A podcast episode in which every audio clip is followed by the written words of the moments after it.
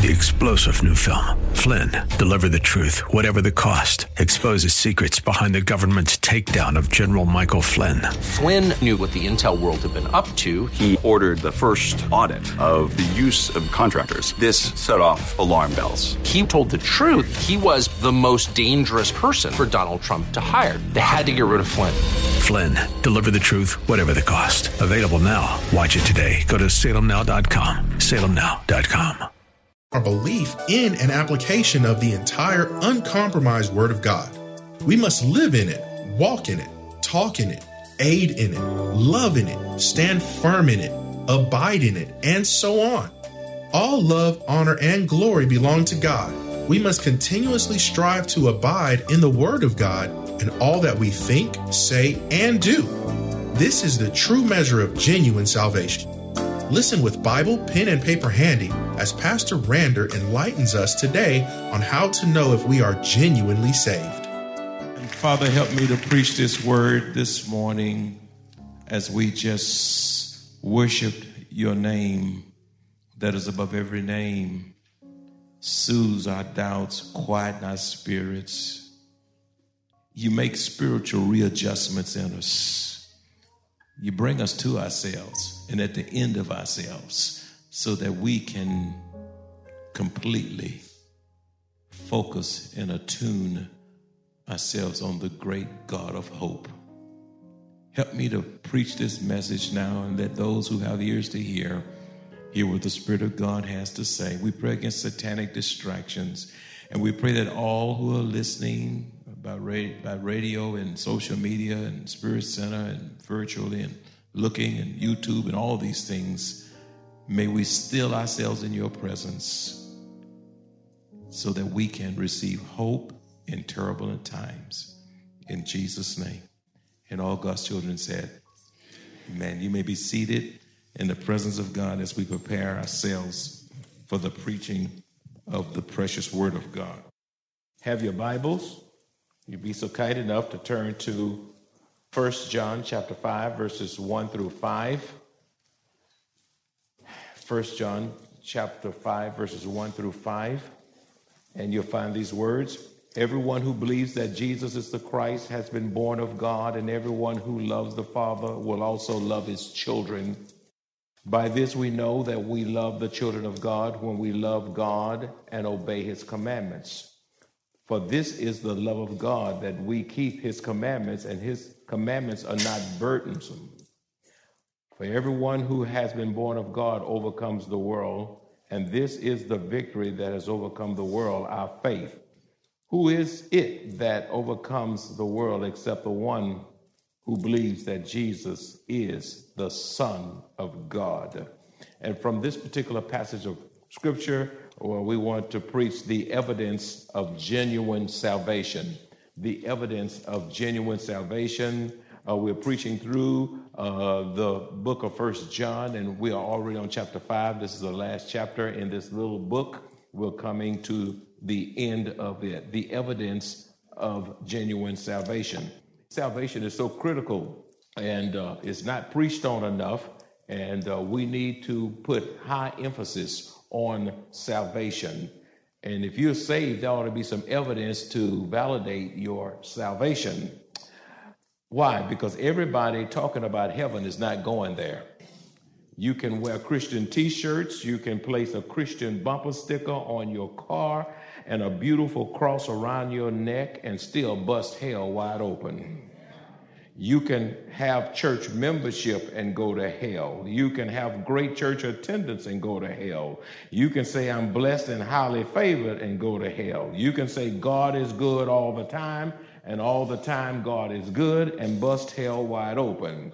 You can shout and go to hell. You can speak in tongues and go to hell. You can be slain in, in the spirit and go to hell. Beloved, it's a dangerous thing where you can go to hell from the church house. Beloved, the true test that you are a Christian is the evidence that can be seen in your life through the bearing of good fruit to the glory of God. Matthew chapter 7, verse 16a says, You will know them by their fruit. You will know them by their fruit. And as your pastor, it is my deepest desire to know that I give pastoral leadership to those in the congregation who are saved without a doubt. That's my highest goal, spiritual goal for you. I mean, it's not about how well you can be dressed, how, how nice your hair look, and how good you smell. All those things are good, and how much you have. All those things are good. But the greatest desire of any God-called pastor is to have the assurance of knowing that all those that he gives leadership to is going to heaven, heaven bound to the glory of God.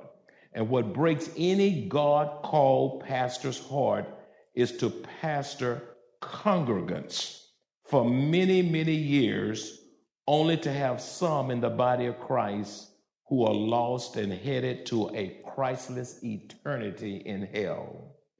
Beloved, the fruit that you bear gives evidence as to whether or not you are saved. In this particular passage, John shares how we can know if we are genuinely saved without a doubt. Listen, it's too late in the evening for you to be unsure about your salvation. You're too old to be unsure, uh, uncertain, indecisive. Uh, the times are too dangerous. Satan is too busy. Uh, the world is too evil for you not to know that you know that you know you know you've been born again by the Spirit of God. With that being said, how can I know that I'm genuinely saved? How can I? Every young child ought to be asking that. Every teenager should be asking that. Every young adult should be asking the question.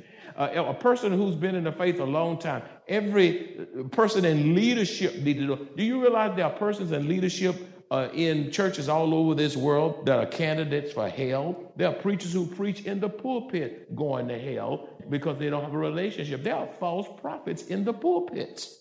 Everybody you see on TV is not real. So, so how can I know that I'm genuinely saved? What a question. What a question. I want you to know the times are two. In the midst of this virus, in the midst of all the stuff that's going, the immigration issues, in the midst of political unrest, in the midst of, in the midst of rising prices and, and uncertainty and death and disease and dying and hurt and pain and anguish, and you don't know you're saved without a doubt? How do you know? Number one, you are genuinely saved if you believe that Jesus is the Christ. You are genuinely saved if you believe that Jesus is the Christ. It's right there in verse 1. You can underline it. Verse 1a says, Everyone who believes, to believe, that's to, to trust in, to trust, to put your faith in, to rely on, that Jesus is the Christ has been born of God. The object of the believer's faith is Jesus Christ. The object of the believer's faith is Jesus Christ. He's the object of our faith, whom God sent to be the Savior to take away our sins. Whoever places their faith in Jesus Christ as the only Savior has been born again. Whoever places their faith in Jesus Christ as the only Savior has been born again. The term born again, say born again. That's what a question you ought to ask people. Have you been born again? When's the last time you've asked anyone, have you been born again? It's a biblical term. Jesus told Nicodemus, You must be born again. Of the term born again, what, what, is, what does it refer to? It refers to the new birth. Uh, born again refers to spiritual birth. The first birth is a natural birth when you're born through the womb of your mother. The second birth is the spiritual birth. If you only have one birth in life, that's hell bound. But if you've been born again, you're heaven bound. You have to be born again. So the new birth, Born again refers to the new birth, it refers to spiritual birth. To be born again refers to rebirth of one's spirit. It's a rebirth of one's spirit. Uh, to be born again, it is a new, transformed, and regenerated life. It is a new, transformed, and regenerated life. A new birth brings us into a permanent relationship with God and Christ. The new birth brings us into a permanent relationship with God and Christ. The new birth is such a radical, life changing experience in a person's life that it can only be described as being born again. Get that? The new birth is such a spiritual, radical, life changing experience in a person's life that it can only be described as being born again. When one has been born genuinely again, he or she continues to believe that Jesus is the Son of God. You don't believe that Jesus is the Son of God today, but you don't believe he's God tomorrow. You continue to believe all the way to heaven that Jesus is God. So, the first way you can know that you are genuinely saved is that you are genuinely saved if you believe that Jesus is the Christ. You are genuinely saved if you believe that Jesus is the Christ. Secondly, how can I know that I'm genuinely saved? You are genuinely saved if you love the children of God. If you love the children of other believers in Christ young believers, children, uh, young children in Christ, uh, the elders, the seniors. Uh, in First John, there, verses 1b through 2a, it says, And everyone who loves the Father will also love his children. Verse 2 By this we know that we love the children of God. Now, listen, when one has been born again, not only will he love God, he will also love the children of God, other believers in Christ. God commands us to love other believers. Why? He said, Why does God command us to, uh, to love other believers? You know why? Because we were saved by the same God. We, uh, we were saved by the same Holy Spirit. Huh? We all been born again the same way, the same new birth. We've all been saved by the same blood. We all have the same divine nature. We all possess the same spiritual adoption. And we're all headed to the same heavenly home. We're all going, you're not going to one heavenly home and I'm going to another. No, we're all going to heaven to be with the Father. When God raptures the church, we're going to heaven. And if you were to die right now, if I die behind this pulpit, to be absent uh, in the bodies to be present with the Lord instantly. If I dropped here, I'm in heaven at that moment with the Lord. And whenever you die, you go to be with the Lord. Or the rapture comes and, and those who are left here, you are you're transformed uh, and you are raptured out of here uh, to be with the Lord in the same heavenly home. Saved by the same blood, blood, the same gospel, the same gospel same regeneration, same Holy Spirit, same adoption, same heavenly home. We are brothers and sisters. We have a lot of commonalities. That's why we ought not be fighting over any and everything because we have more in common with each other instead of picking on those things that cause us to fight against one another. We ought to be shouting about what we have in common. Amen? What are the signs that you love other believers? What are the signs that you love other believers? There's signs. You say, I love other believers. I love the saints. I love children of God. I love God and I love children. Well, let's see the signs of your love for other believers. A, when you love other believers, you speak the truth in love.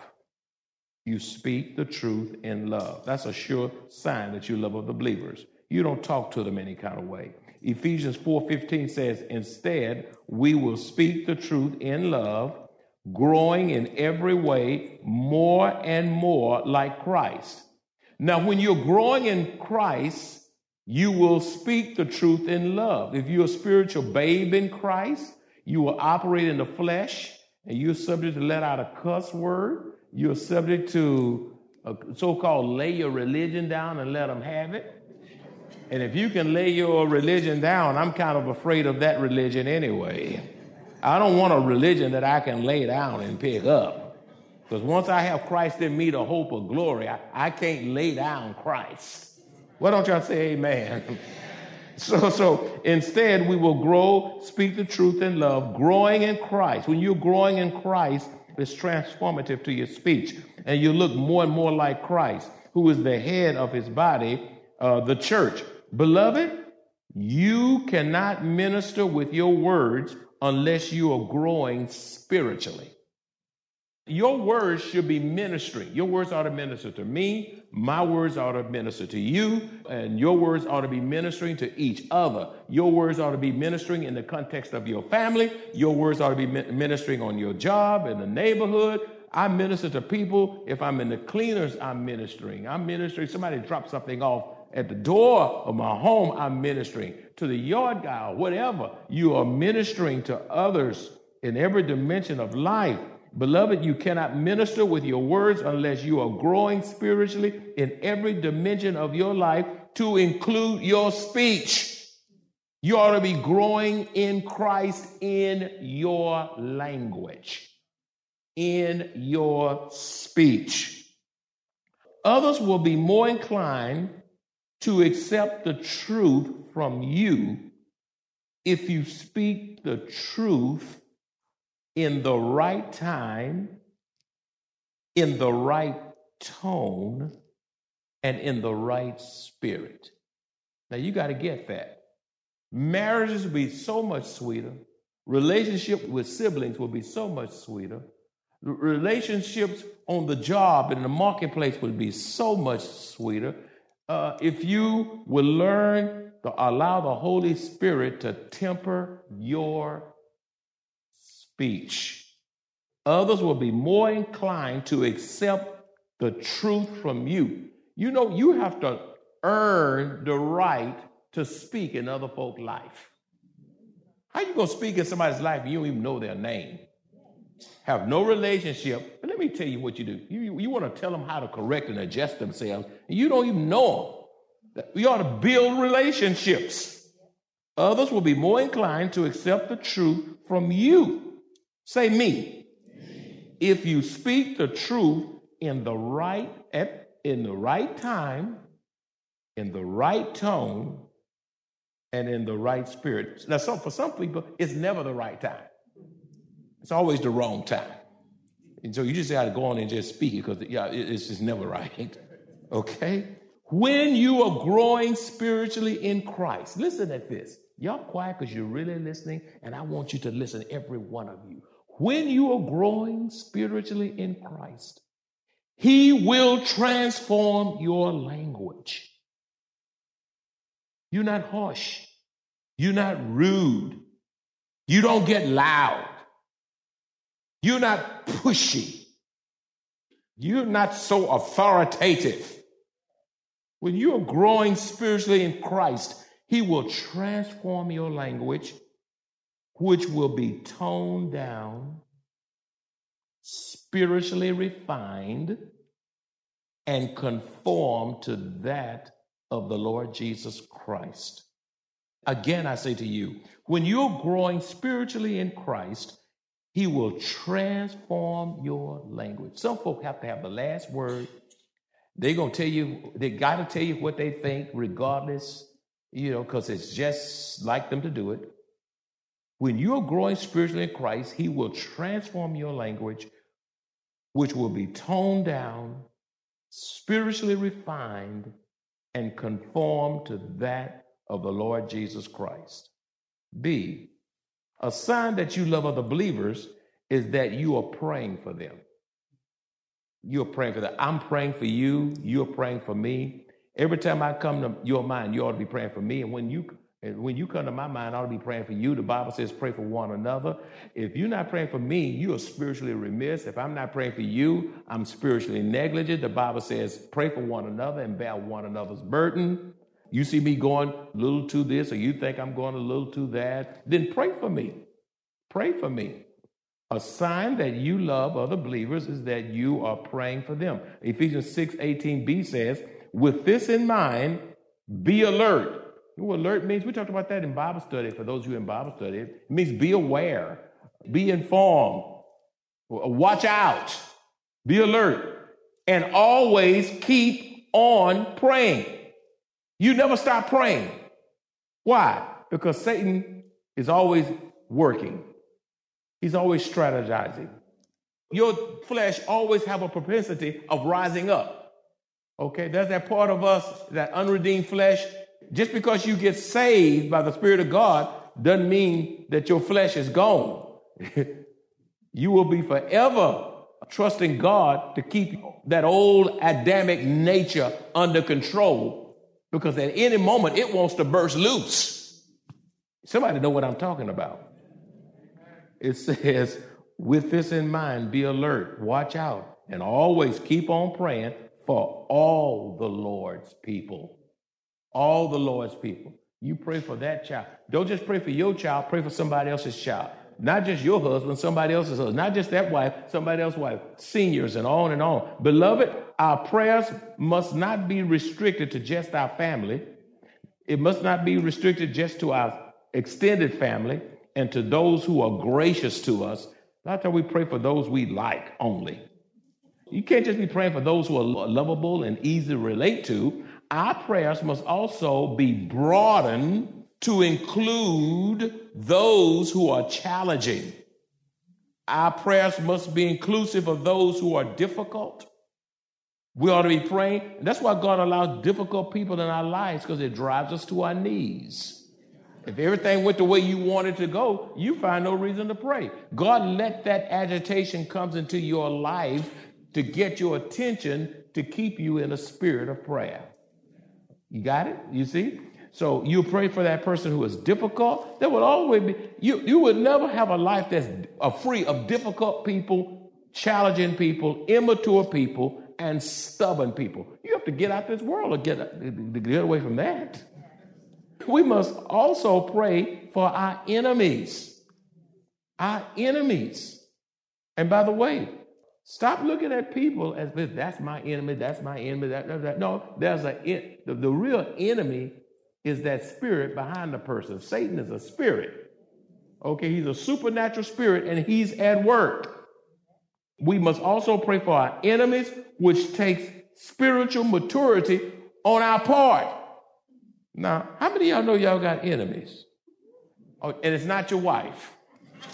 Okay, it's not your spouse, it's not your cousin, it's not your mother-in-law, father-in-law.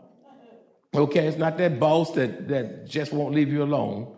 The enemy is greater than that person. But you're to pray for those persons that Satan is using. Don't lose it. You, you just can't run away from every issue in your life. Every time something run up, uh, uh, come up on your job, well, I quit. Well, you'll never have a job. How you gonna eat? How you gonna eat? And that, it ought to be that way in the church too. When something happens, unfortunately, in a church, you don't say, "Well, I'm leaving that church because there's a problem there, because this happened there, because he said this over here, and that person hurt my feelings. I'm going here and then I'm going there." You won't be anywhere because there's no perfect church, and when you get there, it won't be perfect. It won't be perfect. Won't be perfect. There's some crazy folk everywhere.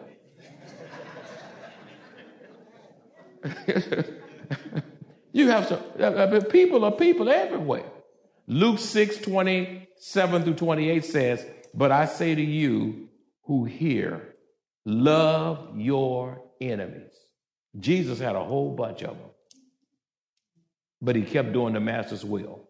He himself says, Love your enemies, do good to those who hate you.